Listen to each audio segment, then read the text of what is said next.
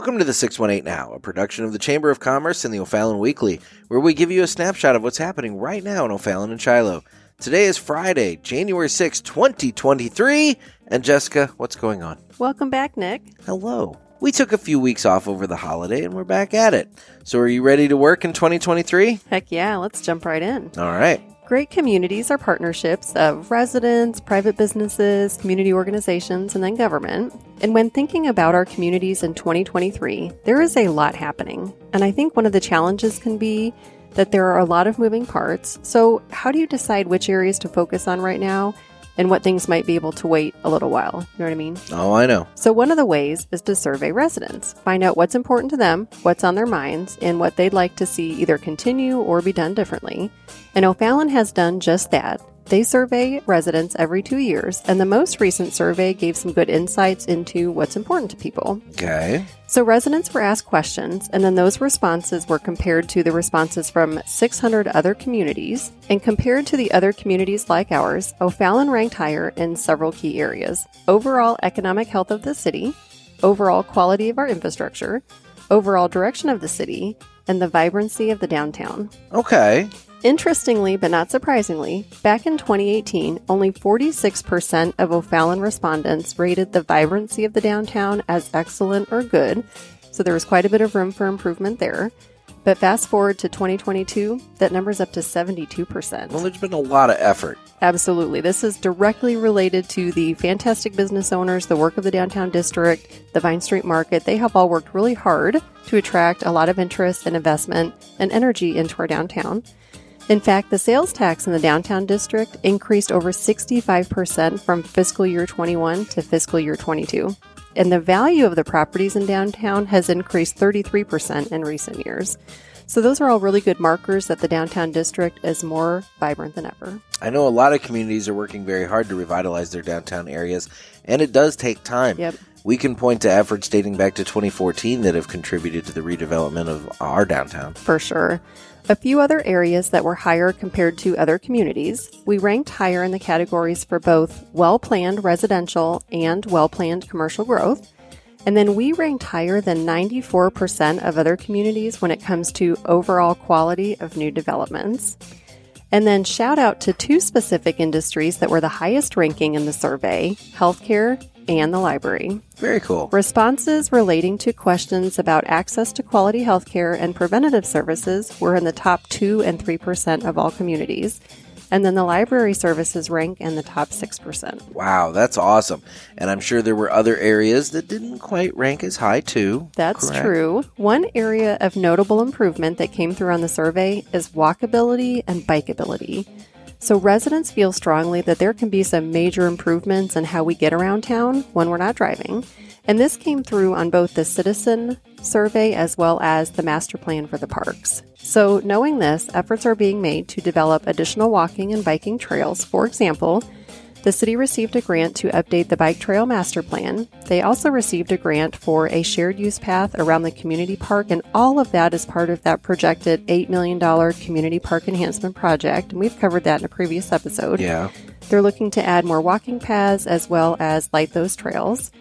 They've also received a planning grant to study improvements to Highway 50, and part of that is to include walking and biking accessibility. And finally, $125,000 per year is included in the capital improvement plan to fund trail construction. Okay. Another area with room for improvement is opportunities to experience more arts and culture. And although we ranked the same as a lot of other communities in this, the responses from our residents indicate that they would like to see more events and activities centered around different forms of arts and then incorporating more culture. Well, with so much potential to go a lot of different ways in 2023, it's good to have this citizen survey to help planning and development for the upcoming year. So, Jess, what else do we know?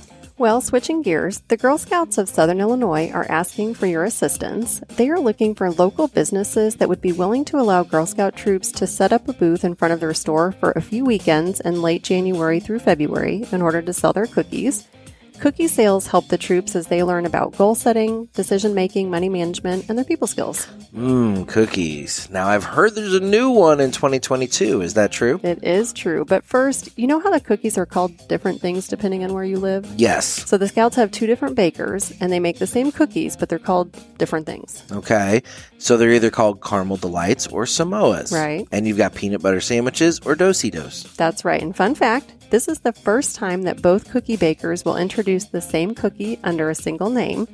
There's a new cookie called Adventurefuls, and it is a brownie-inspired cookie topped with caramel flavor cream and a hint of sea salt. Ooh, that sounds good. Brownie cookies, yeah. So if you're a business interested in working with the Scouts to set up a booth at your business, we'll link to that contact information in the show notes. Sounds good. So Jess, what's on the calendar?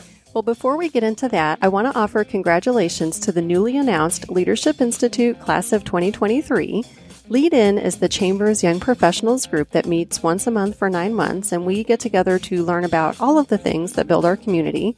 The application process wrapped up, and a committee selected this year's group. Now, last year's class, they were fantastic. They were exceptionally talented in strategic thinking. And I always look forward to how the new class is going to excel in the different strengths that they bring, both as individuals and as a group. And they look phenomenal. So I get most excited, though, because I don't know a lot of these names. Okay. So to me, that's the best part. We're finding these sort of stealth leaders who've been out there this whole time, but maybe they didn't have sort of a way to showcase their interest in community leadership until now. Our first lead-in meeting is at the end of this month, and I can't wait. So it is no doubt going to be another great year. Congrats to the newly selected class. Absolutely. Today is Friday, January 6, 2023. We're not tracking anything for this weekend. I think people are probably using this as like a recovery weekend. Probably just staying in and recharging after a busy holiday season. For sure. But Monday, January 9th is Law Enforcement Appreciation Day. This is a day to recognize the hard work and sacrifices of those who serve and protect. And even when they're not in uniform, our officers are still making a difference in the community. Last year, they were the highest fundraising group for the Special Olympics Polar Plunge. They raised over $42,000 at that single event. And when you add that to their other fundraising efforts, they helped provide over $70,000 in community support last year. And I think despite the challenges they face, our law enforcement officers continue to serve with courage and dedication. Big thanks to our officers. Absolutely. And then Thursday, January 12th, is the next Pub Table Historian. Brian Keller, who is our resident historian, he's going to talk about winter storms in O'Fallon, including the epic snowstorm of 1982. This starts at 6 p.m. at Gears, which is inside the Bike Surgeon. And Nick, that's all we've got for this week. Sounds good. Well, on that note, I've got to get going. Thanks, Nick. It's always a pleasure.